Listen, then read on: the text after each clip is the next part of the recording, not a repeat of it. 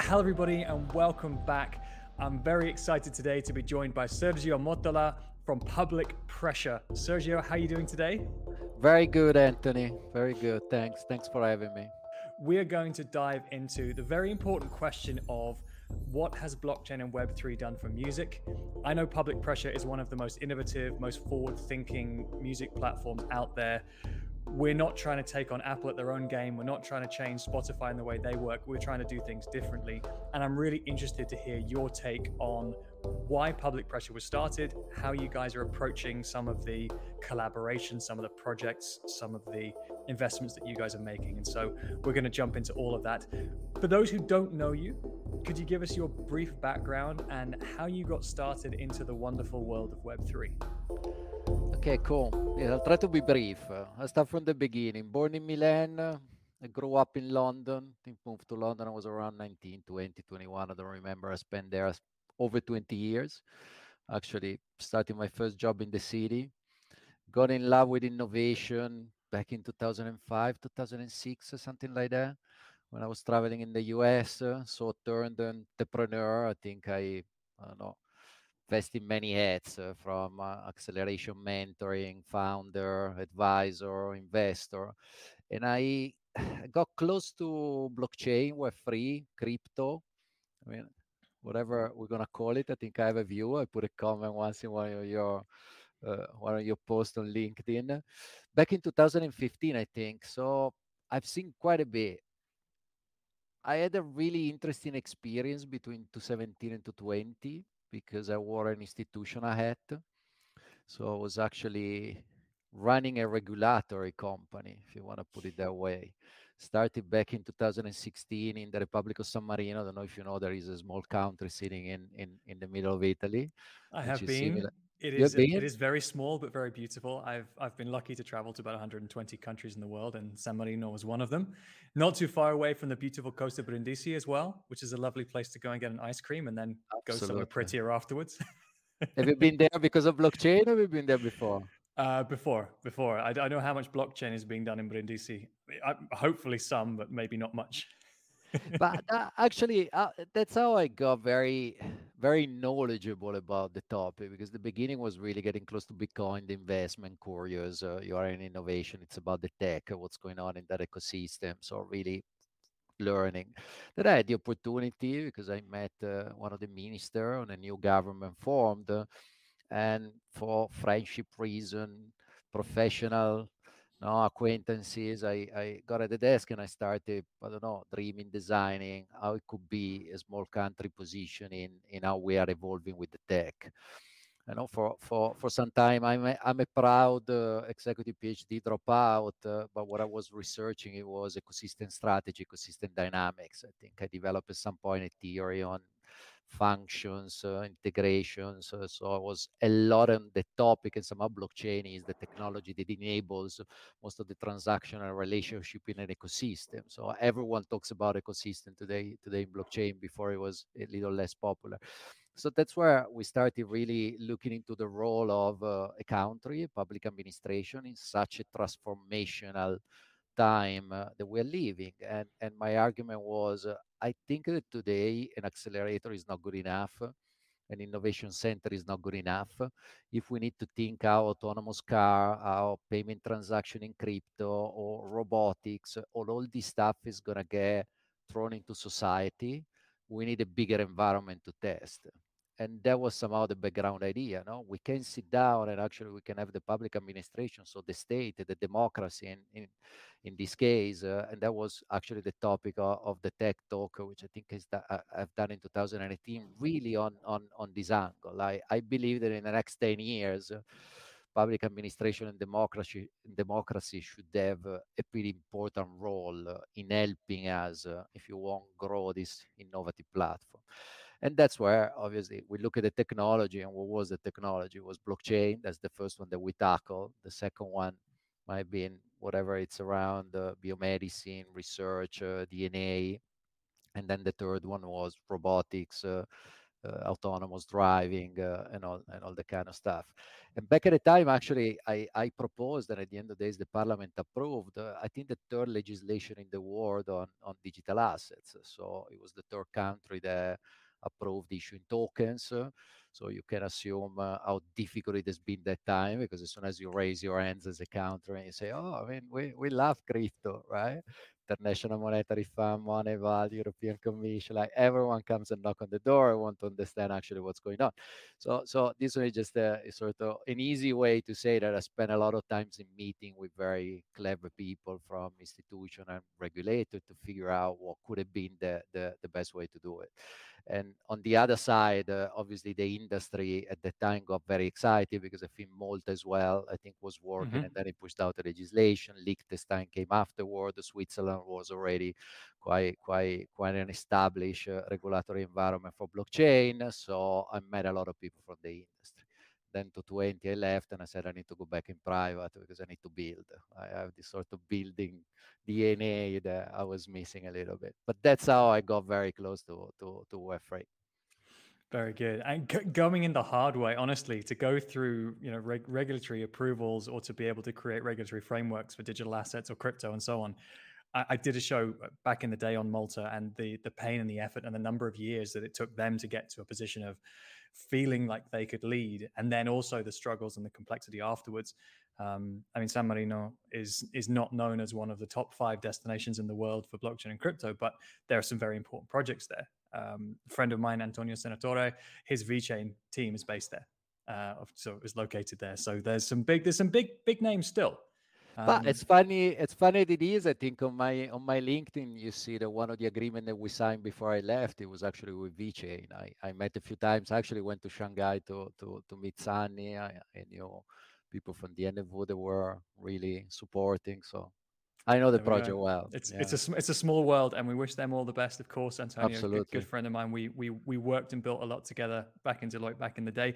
But it's not about us today. It's not about San Marino. It's now about public pressure and music. So tell us, how did you pivot from regulatory guidance and advisory into the world of music and media? That's a good question. I was drawn into it. I, I think public pressure is one of those, can we say, COVID born company where people are in lockdown. And uh, I mean, I was lucky enough that I was uh, spending my lockdown in the mountains, so we were were still free to to to get out. You know, at least the uh, the parks, uh, the the all the public places were were were not really restricted. So I just left uh, because it was exactly to 20. I think I, I, I, stopped in San Marino in February, and after two weeks, I was in lockdown. So I said, I'm going to take my daughter up in the mountain and we're going to spend a couple of weeks. And he ended up, I spent six months. So I mean, one of those crazy events in life. And, uh, and then I was like walking around with friends, and I had a couple of friends, uh, I mean, very close friends, uh, which are today Giulia Maresca and Francesca Versace, which found the public pressure with me and they were coming from the fashion industry and and the argument was sort of way we're getting bored. Like if is the creativity is not anymore priced like in the past opportunity are less everything is getting traditional stable not exciting. And that's where i started. Look at nfts uh, it was it was i think 220 was just the beginning of nfts or maybe it was 21 but it was really the, the the initial example of nfts coming to market and so they, they, got excited. They looked into NFT. They've done the research. Uh, and then one day, after a couple of weeks, I mean, I was pretty much listening all the mental process because they were asking me a lot of questions about blockchain and crypto. They said, I think there is a space in the music industry. I say, what do you think so? Uh, because, I mean, most of the shops, uh, so, I mean, the Rarible, Nifty Gateway, Foundation, it was all about you know, I don't want to say JPEGs because you you have a lot of art uh, and visual artists, but it, it, was all about the visual. The little that, that we saw about the music, apart from the Kings of Leon, which I think they've done one of one of the biggest NFT drops because they've raised a lot of money. The vinyl was a way to release the album. It was like 30 second loops with a bit of art, uh, but that one is not music. So we said actually the music industry historically has always been opening its own shops because you need you need a different way to display the material to experience uh, the product which is uh, which is created. Even the apps they're always dedicated. So it's a maybe that is going to be the process like in traditional retail. So you start with very generalistic st- shops uh, let's say amazon. It's a very generalistic place where you can buy a lot of stuff.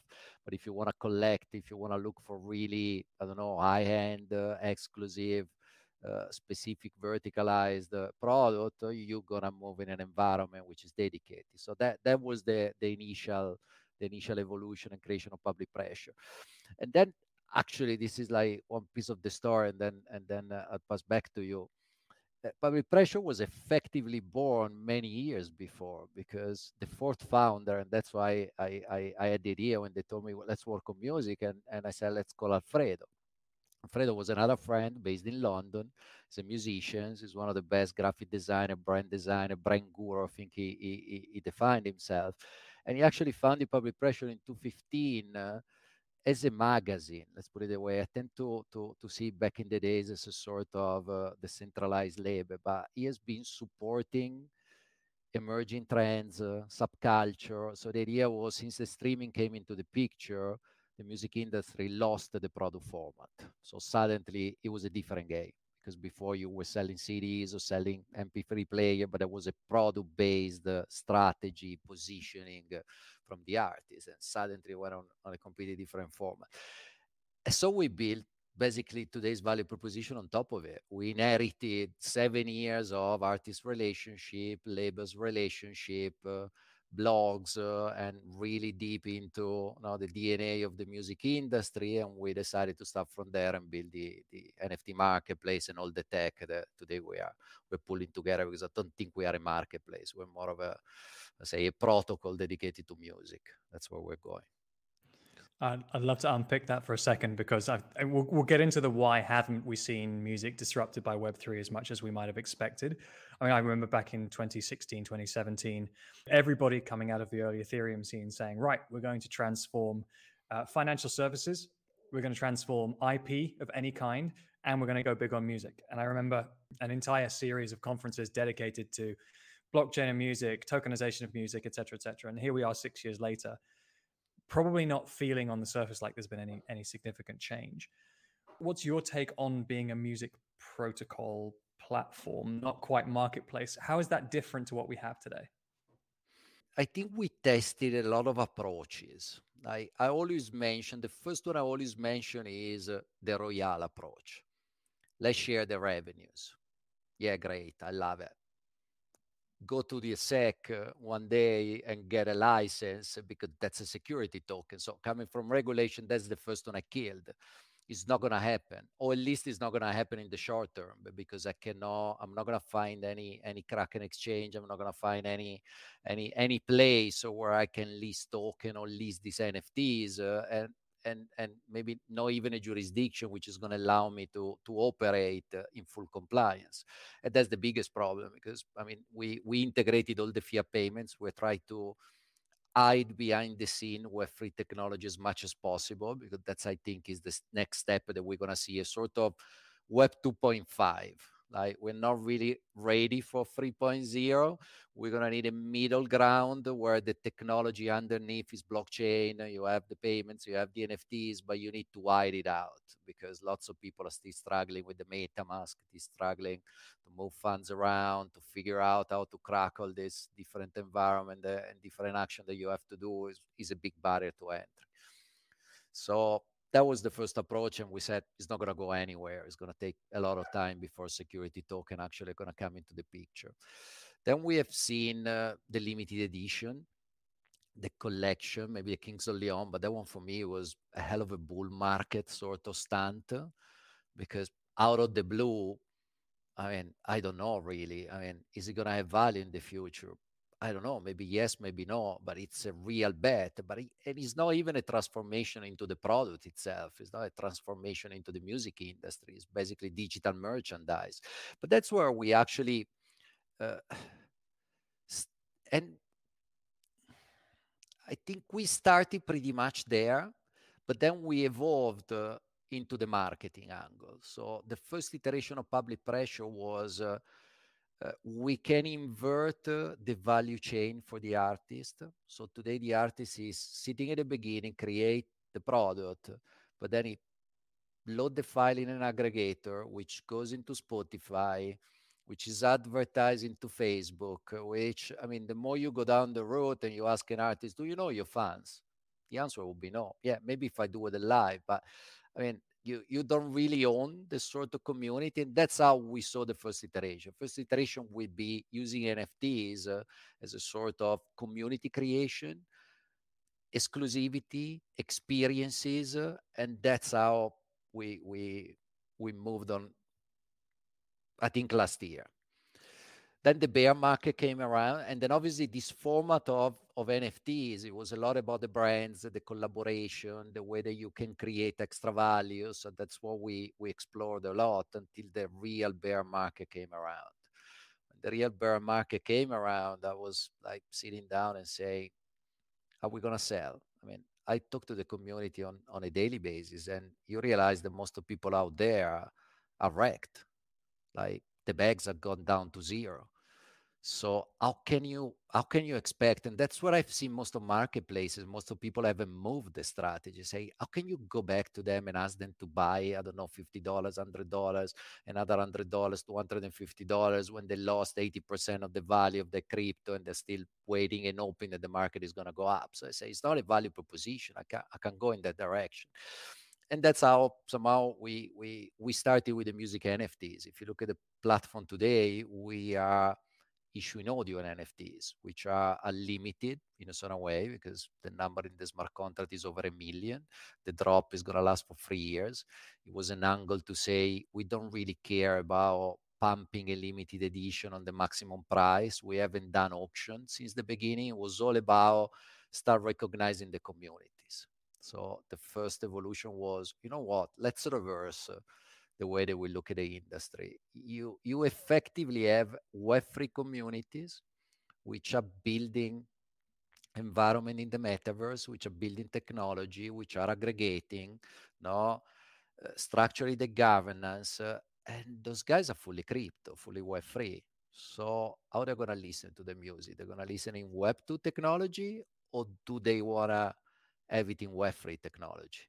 And that was if you want, the first very simple thought. Let's give them the product called music in a format that can be used in blockchain for doing other stuff.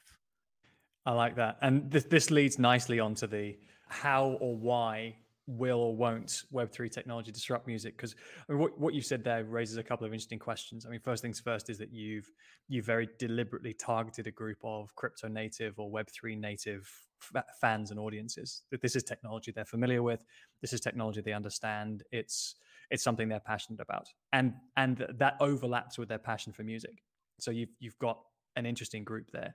At the same time, you know, music is for everybody, right? You know, there there are millions of people that listen to their favorite artists from all different walks of life, age groups, genders, genres, parts of the world. You know, people stumble across music, and it's it's it's so central to everybody's life so much of the time. Um, if we limit ourselves to just targeting products at the at the Web three degen community, we risk missing out on the other you know billions and billions that are out there. And you know, in some cases, if you look into crypto Twitter or if you look into some of the NFT Twitter responses to some NFT drops, you see the toxicity and the rage that's coming through. You think, well, screw them. I don't want them as customers anyway. that's, really not a group of individuals that I want to be associated, or that's not the type of energy I want to bring into my community.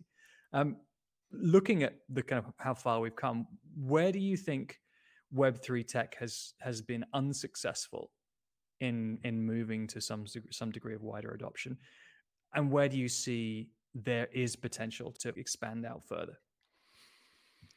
I think that when you look at tech, uh, there are always two angles, or at least that that maybe three. Like the first one is the technology itself. So from an engineering technology perspective, how far this new technology architecture is going to help me to create, to, to, to run a system which is more secure, which costs less, uh, which is more effective in, in delivering the service. Uh, and that's what I call the engineer angle.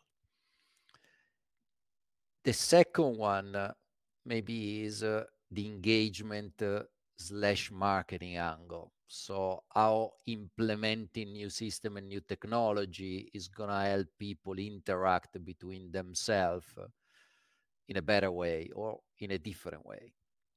And then the third one, which is the one I most like, uh, is the economic angle. So how this new tech, uh, it's gonna help me create an incentivization and an economic system which is better than the traditional one. So, and that one somehow link link very well to, to my response before. I agree with you. We want to reach globally every human being.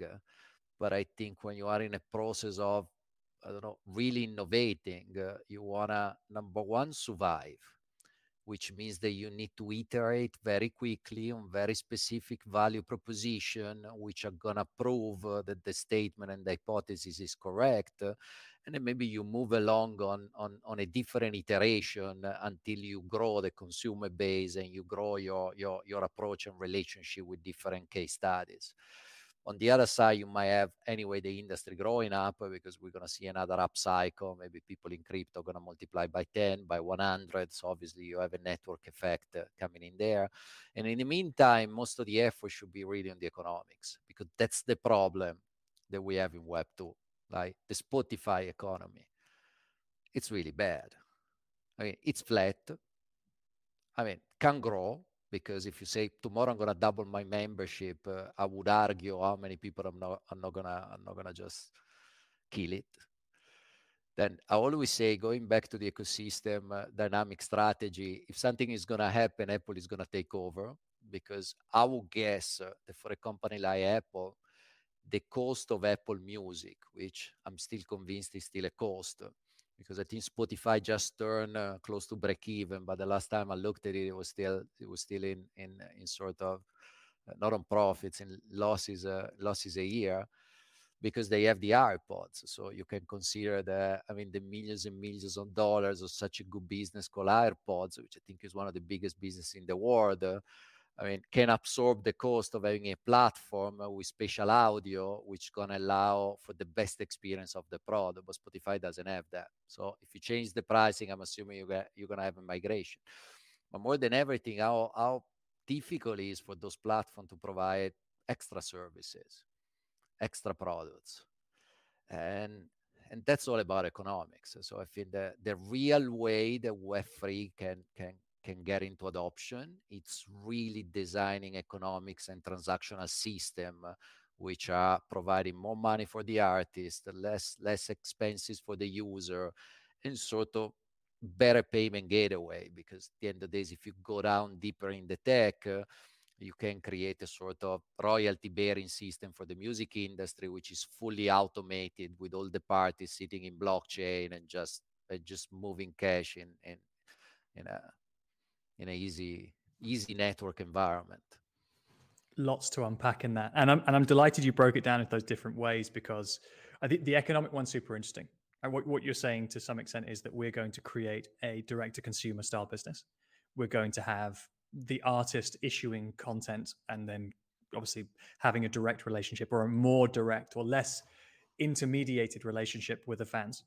And what we might then be able to do is start creating sub economies or sub communities where additional content creators come into our ecosystem they're creating value they're creating products the same fans can engage with those things.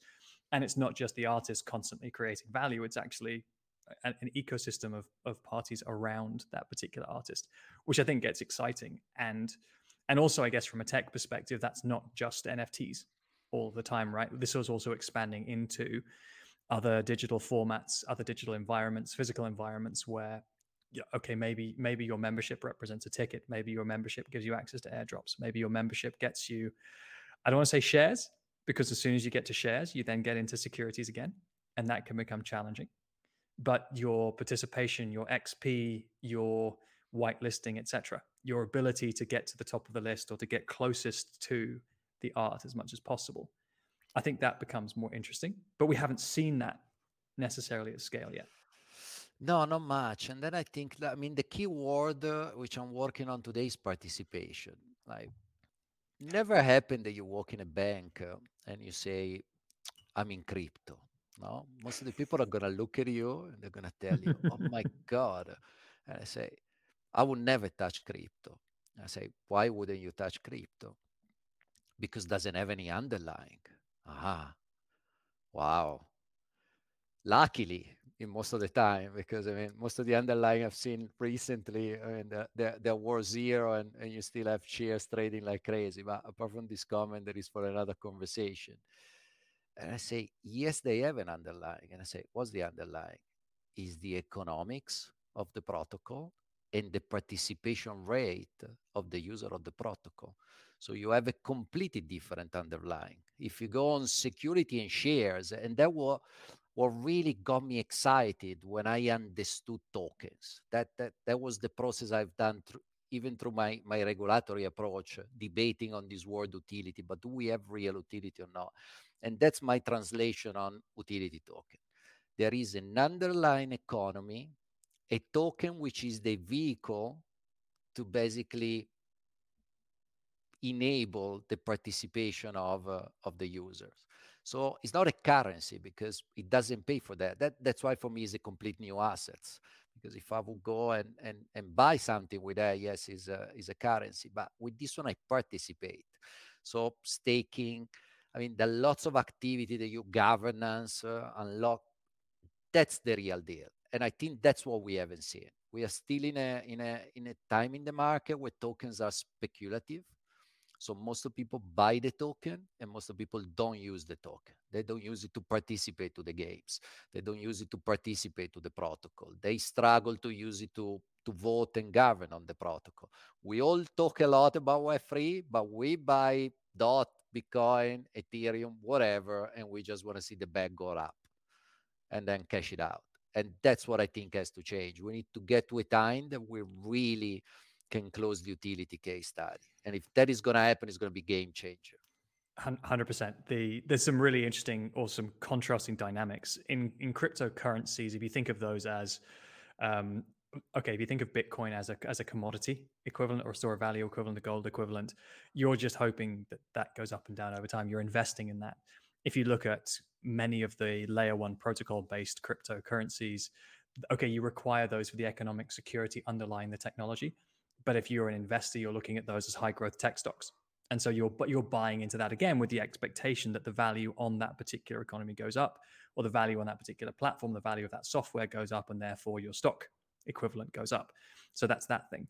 Um, with with NFT collections or with brand specific plays, you don't want lots of people flipping all the time. You want to retain your community. You want to engage your community. The last thing you want is people coming in to speculate and flip when something goes up because that's not really a community, right? If that's the behavior that's being generated or if that's the messaging that you're sending out as a product or a brand, you're you're doing the opposite, right? What you want is you want people to hold, I guess, forever, right? And then you know, as part of that membership or your access to being part of the community or, or, or engaging with the artist, you're then finding other ways to monetize that relationship or finding other ways to create economy around that relationship not because people are flipping mp3s to each other because there's no there's no market for that i absolutely agree i mean that could be an example of uh, on my Moonsama, I don't think I would never sell it. No? And and and and and that's the beauty, right? Like like you sit down and you look at the floor floor price going up or down, but then at the end of the day, you say, I will never sell it because that's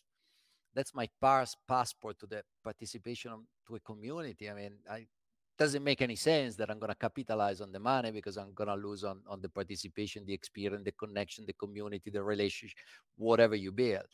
So, eh, but this is like a very interesting example because that's where we are trying to go. We are trying to understand how to use uh, different collection of NFTs, different design of NFTs, because that doesn't mean that you know you cannot reward within the community with other NFTs, which actually are going to provide you with economic value for for for improving your your financial situation. So we have to distinguish. We have to architect very complex economic system. And that's, I think, what we're trying to do. So last cycle, we were not even close to design something that, that worked that way. It's the first iteration. That's what I always tell everyone. We are at the beginning of a market. We haven't started yet. What you see today is not even the beginning of what can be can be designed and implemented. I, I say this oftentimes, and it's that most of the blockchain or Web3 projects that failed didn't fail because the technology wasn't stable or wasn't effective.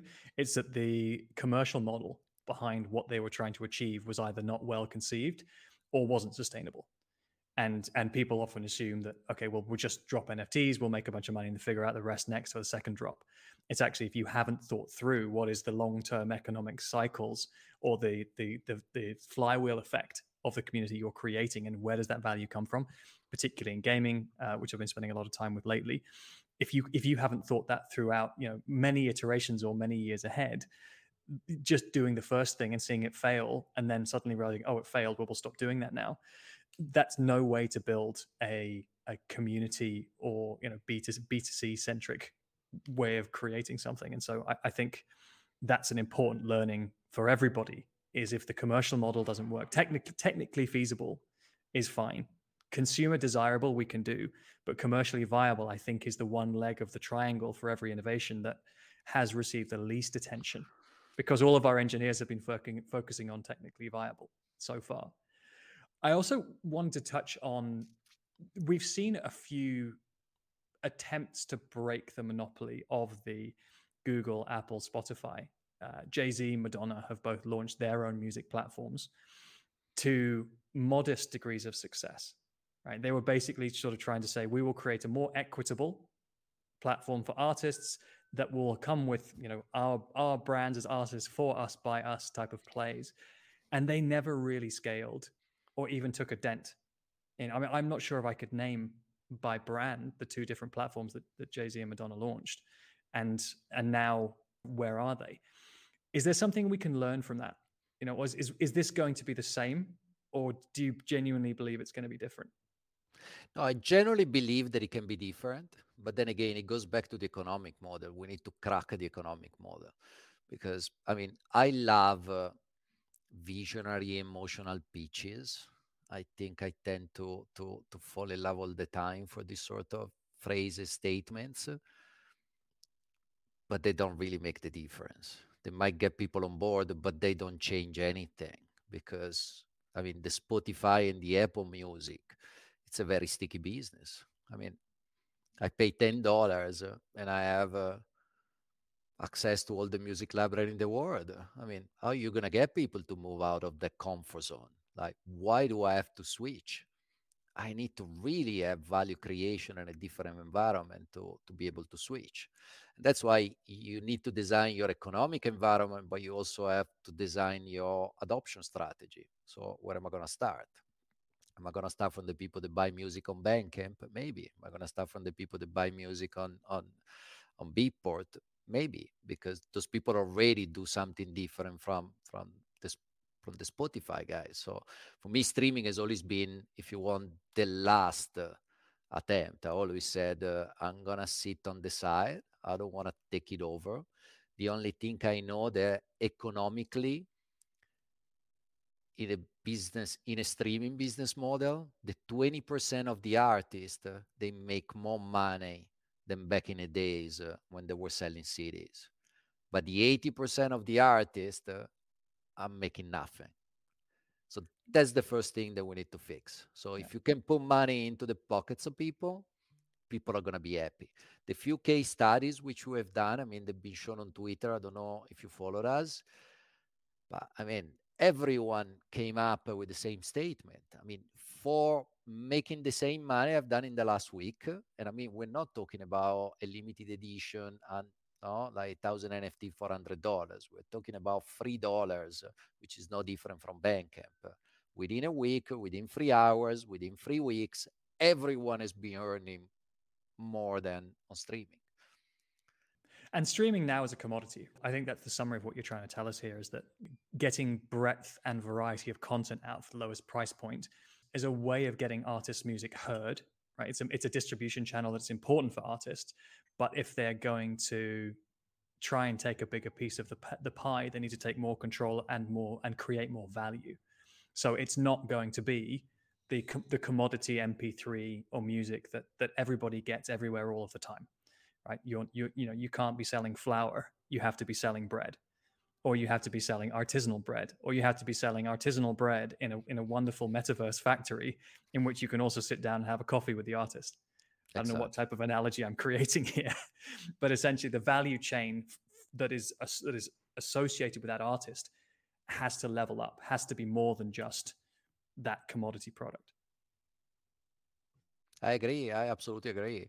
But that's the process where if you want a specific uh, consumer base like where free people makes a lot of sense because you sit in the industry, you say, I'm not taking over now distribution. I'm not fighting for distribution. I have an alternative market uh, that is craving for distribution. So let's start from there.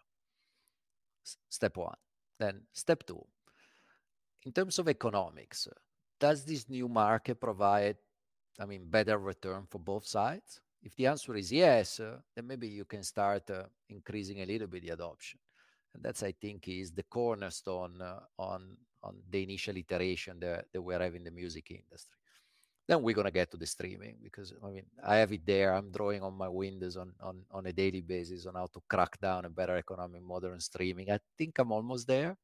So I'm gonna take a shot. At some point I'm gonna take a shot at it and let's see where, where it's gonna go because it's good for the industry as well. If we manage to find a way to break it, it's good for the whole blockchain industry. We need big adoption cases. I don't think that we, I mean, the biggest uh, case studies, I think that there were decentralized finance, I would assume, and everything collapsed in in a nightmare in, in the last end of the bull market with the crash of Luna, lots of platform crash, the sort of financial domino going down and reaping people out of money. So that's how that's how the reputation of the industry becomes very difficult, very difficult to manage. But I don't know, maybe you, you know better than me, but I don't think we have a better like, like mass adoption uh, case study in blockchain than decentralized finance in the last few years. I mean, you can decompartmentalize it and say actually the unidentified digital wallet is an is an interesting concept, right? Because digital wallets prior to Web three were all um, directly linked to a single intermediary, right? So there's, you know, I have my Starbucks wallet, I have my um, British Airways wallet, I have whichever whichever wallet I have, which creates information and credentials. The concept of MetaMask or Rainbow, or take your pick of which wallet, the number of undoxed wallets in which credentials or assets or tokens can be held has proliferated. Right, we have 100 million plus of those in the world. That's that that is but a digital capability. It is but an interface between platforms and applications. But I would argue that at scale, that's potentially something that's worth considering. I haven't said that out on, on, a show before. I've been kind of noodling that one on the windows when you know when they're steamed up as well, trying to think through what else have we achieved. I think also when it comes to DeFi, we should be compassionate as to what that actually means. It doesn't mean that you know the entire system was a failure. It's that actually the system was not able to sustain the capital flows and the attacks on the system that that were perfectly you know perfectly legitimate to some extent. Yes there were human actors and greed to some extent as well but that system can continue to perpetuate providing there is capital and there is value and there is utility coming into it. In the same way as any global currency right? The US dollar people stopped showing interest in the US economy or stopped showing interest in trading the US dollar and there was less demand and so on. That would naturally decline in the same way as I don't know, the Zimbabwe dollar or whatever else. So it's about ecosystems, like you said. No, I absolutely agree. You know, when I think about adoption, I mean, I'm a super fan of decentralized finance. I mean, I'm not, I'm not talking bad about any any adoption case, but I'm thinking, what is what is the adoption case that went into traditional industry? So obviously, for me, decentralized finance start touches what we call the financial sector. Like maybe NFTs now are the second biggest. Uh, adoption case study because they started touching art now they touch music uh, they're touching other different industry but that's what i think we need. We need a proper adoption uh, integration case in traditional industry with participation of web 2 companies uh, and then let's see if, if the next cycle we're going to be able to to get it done and that is going to be the game changer for the industry i think I think so, and and I like that you, or it's convenient for me that you said the term NFTs there because actually what you then did is you subbed into a number of different domains or categories where the tokenization of digital assets or rewards or incentives and so on can can change the economics or can change the engagement model, which I think that narrative change is important to us as well because I think you know, classing everything as NFTs in the same way as classing everything as blockchain can lead to some confusion, right? I think the idea of tokenization of gaming assets can be a major use case in and of itself, and and that is completely separate to PFPs and static art, in the same way as music is is completely different to gaming, etc.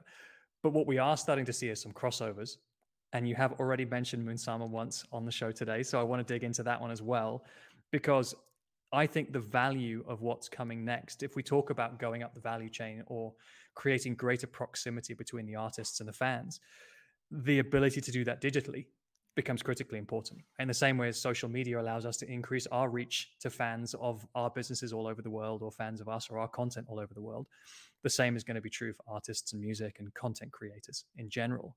So public pressure is not just sticking only in music. You guys have done collaborations with Moonsama, the the kind of best known gaming chain or the most exciting and upcoming gaming chain on the Polkadot on the Polkadot ecosystem.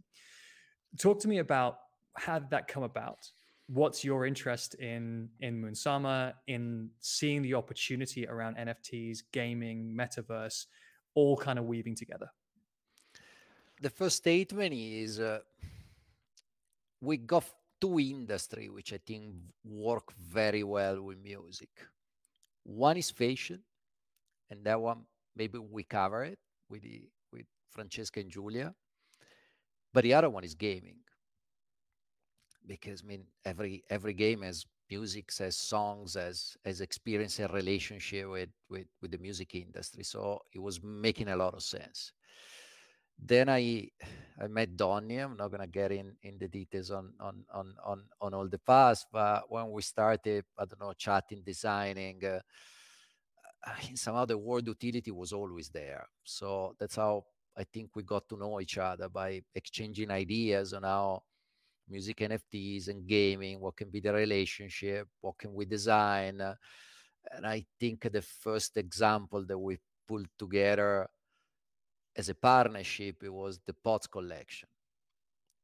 And the pod collection is exactly what we mean by cross-project utility, because public pressure designed very simple collection. We said, listen, we have a game.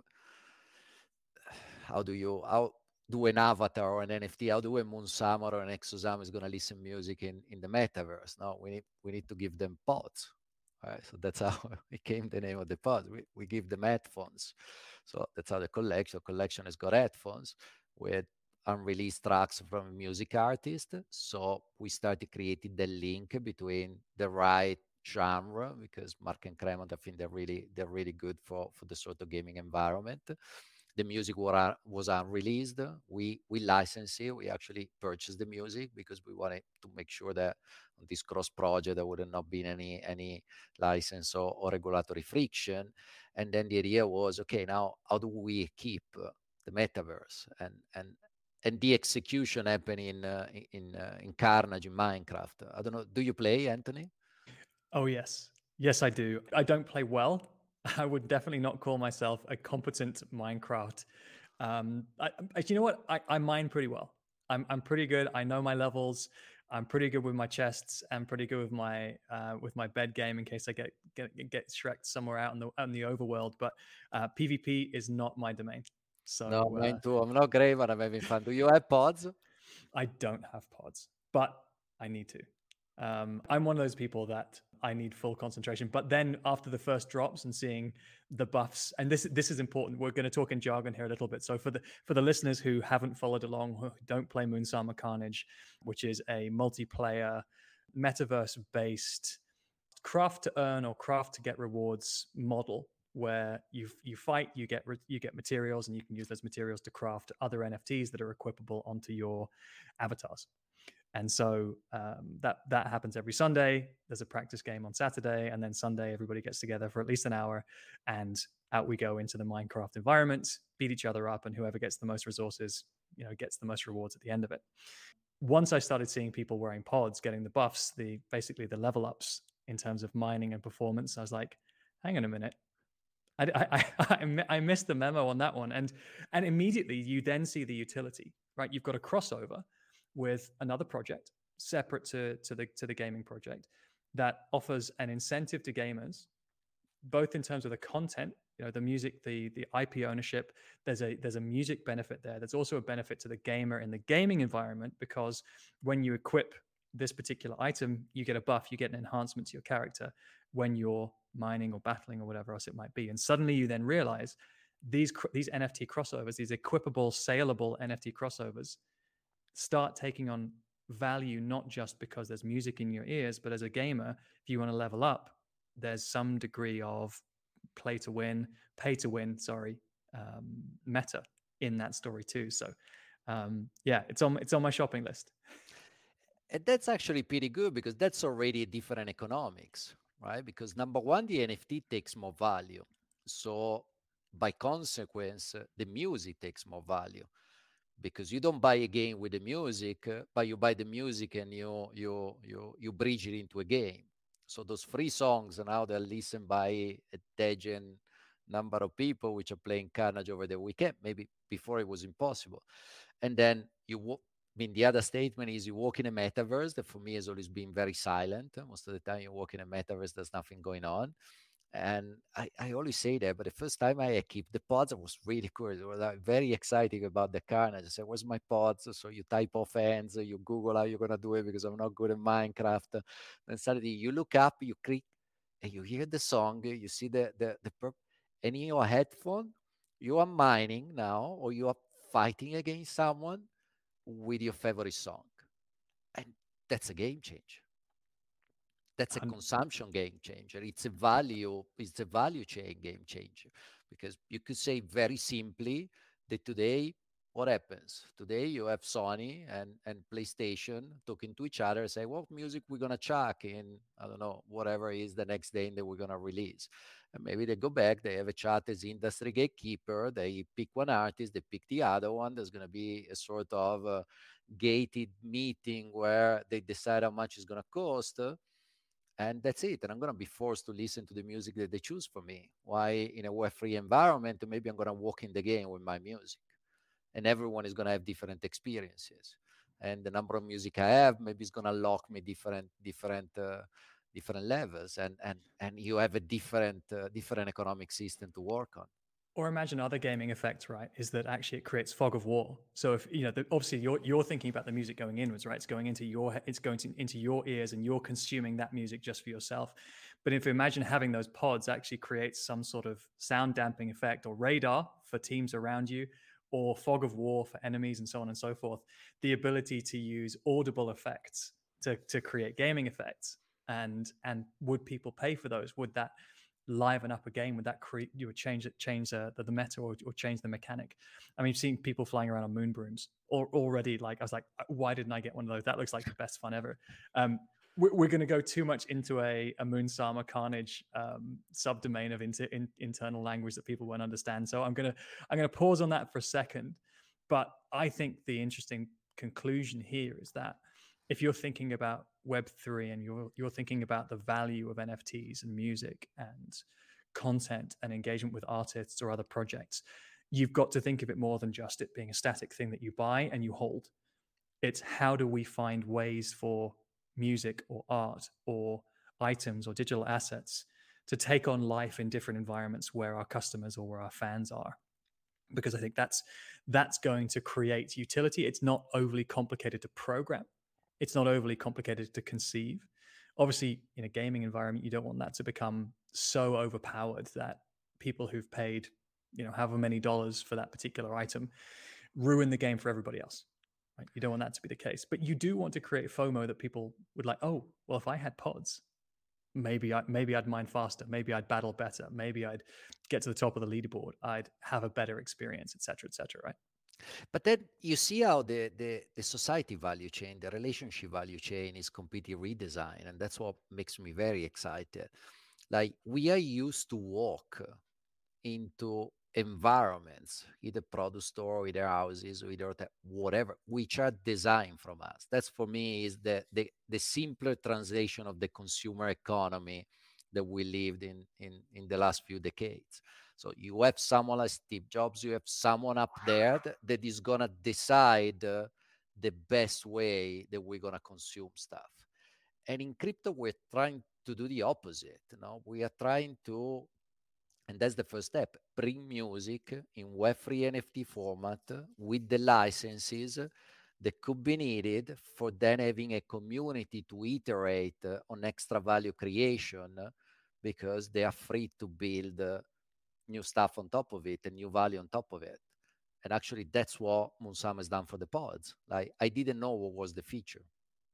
Nice. I didn't know. We said that we we're gonna do that, and then I discovered it on that carnage what I could have done with the pods. That actually it was a, a, connection that we we designed together, and that was great because you need that freedom because it's not it's not something that you you sign down on the table. My NFTs, the public pressure NFTs, should have been handling their value and have sense by themselves. And then you need another project which is going to decide, actually, I like that and I can use it this way. And maybe I'm going to create extra value to, to, to that NFT because I'll give it utility. That was somehow the case study. And I think it's proven to be to be amazing. And that's, I think, is the process of the metaverse as well. Now, you've got a lot of brands which are building the metaverse. Do you want to come to my world on Decentraland? Do you want to come to my world on Sandbox? And I always say, no, come to mine. And I say, what is yours? Actually, it's not mine.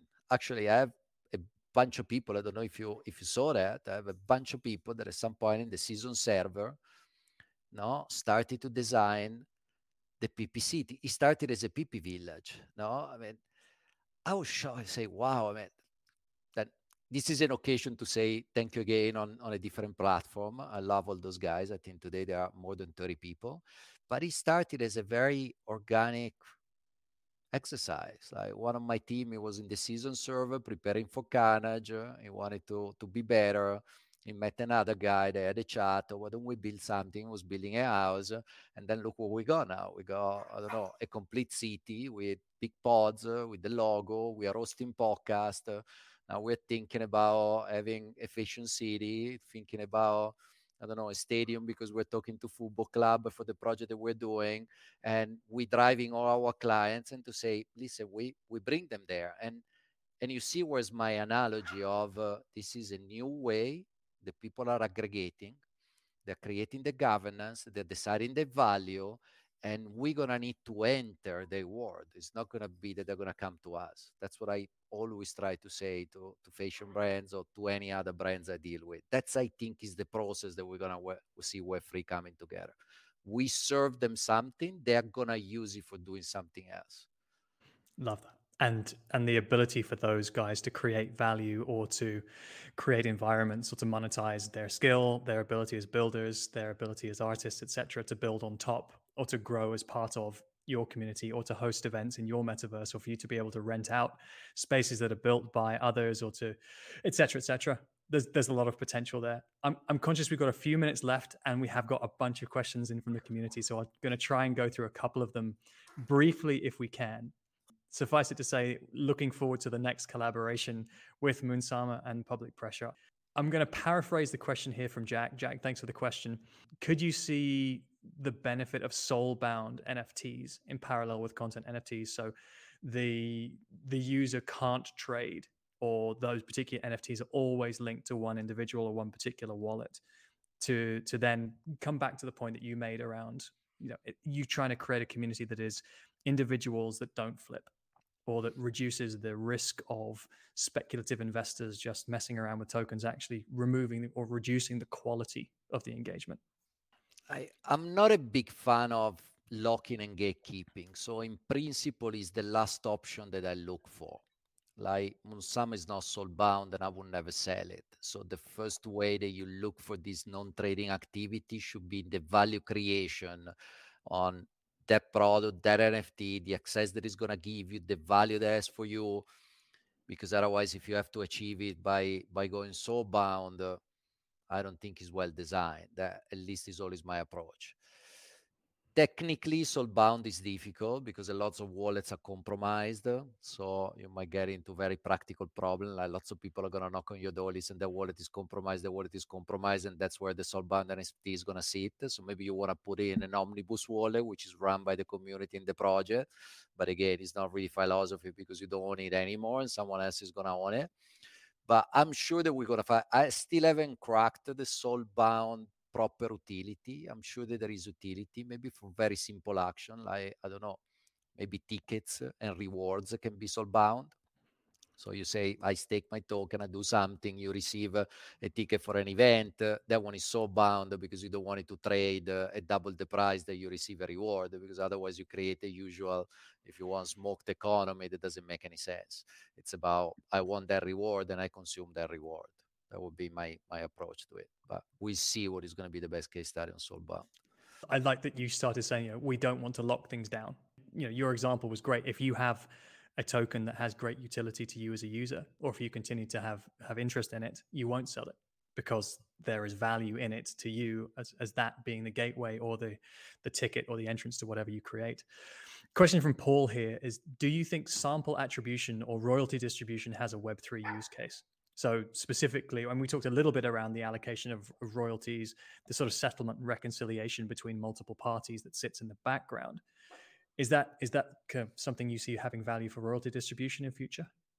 Yeah, absolutely yes, but I don't think it's the starting point. Like I'm always very reluctant to see a technology being applied by replacing the existing architecture with on which like royalty payments everything is based. You need again to start with the economic angle with the adoption angle and when that works uh, that's where naturally you build the most of the value. But you need to make sure that first you have a transition and you make sure that the case makes sense. Because then if you don't have nfts if you got all the music in blockchain but you have no nfts no different economic value then i always say it's a technology play. You can say that a financial market can be working on blockchain fantastic but it's a technology play. I change the technology. I'm not centralized, I'm decentralized, but I'm not Web3, I'm not crypto. I don't have a new mm-hmm. ecosystem. I just have a different architecture technology running my system. And nice. That's not, I don't think is good enough for us. I'm going to give you one last question and then we'll sign out. This one, I think this is an interesting question in following on from what we talked about in terms of the commoditization of the distribution channel for streaming. Do you think that Web3 artists' content might become commoditized as more artists come into Web3? So the more participants you come in, maybe you get more noise. I don't know necessarily where that becomes more commoditized, but I'm interested in your take on this one. What you're trying to see is that those artists are creating their own experiences, channels, ways to engage with fans, and as a result, create their own economies. So, so those are unique in their own way. Maybe you'll get some copycats or some Me Too's on the proposition, yeah, I'm but does that mean commoditized? I don't think it does. I think that is sort of uh, we're thinking that the new economic mechanics is going to create uh, is going to create a, a problem that really we shouldn't worry about at the beginning. At the beginning, I mean, the value of assets uh, and new products uh, is always very high at the beginning because you don't have that much adoption. Then in the future, always goes down. That works for stock prices. That works for new assets. That generally the rule.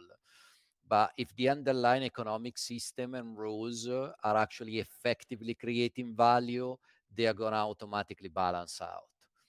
So, I mean, if you have a good economic system underlying the industry, I think it's going to adjust naturally. If you don't, then you can have commoditization. You can have a lot of other behaviors which are going to anyway be be toxic for for for the innovation. Yeah. Or, or if it doesn't become a commoditized, at least it goes to zero, or the val- the value of, or the the equation of the amount of investment in that particular product or proposition in Web three is not sustainable to maintain, and therefore it gets dropped or it falls away because they didn't get the recipe right, which also is perfectly fine. It's I don't think that's commoditization. Then it's more just a case of we didn't get the value equation right. Eh, that's very important on the is like in policies the last comment no? when you look at policy from country that's what i looked in my in my time in institution like the philosophy and the strategy is always very important. Then you can make a policy that works and another one that doesn't but you can always replace one with the other one and, and incentivize the economic system.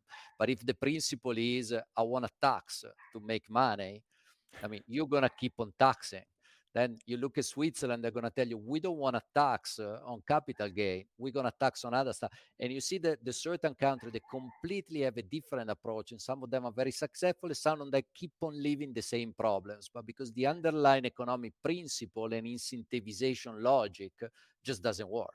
That's at least is my simpler way to look at it. So you need to find that one first, and then you can make all the small rules and adjust them.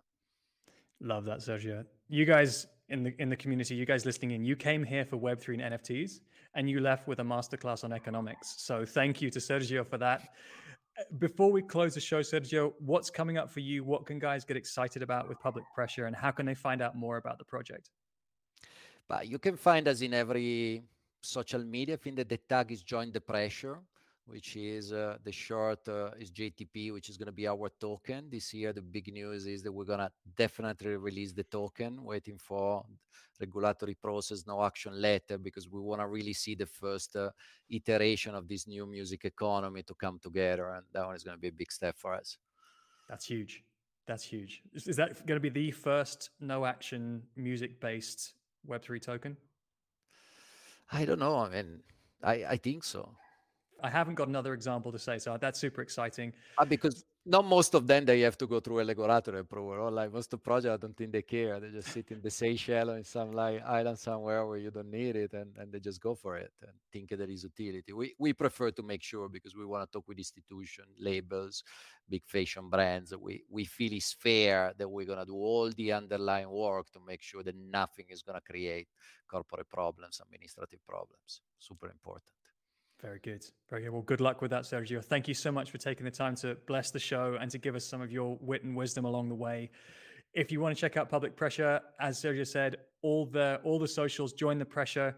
Sergio Mottola, thank you so much for being on the show today and have a great rest of your afternoon. Thank you, Anthony, for having me. Thanks again for listening to the Blockchain Won't Save the World podcast. As always, opinions in this episode are mine and those of my guests alone. If you want to find out more, please feel free to connect with me on LinkedIn. Check out some of the other episodes on the Blockchain Won't Save the World podcast, and check out the YouTube channel, also called Blockchain Won't Save the World. Stay safe out there.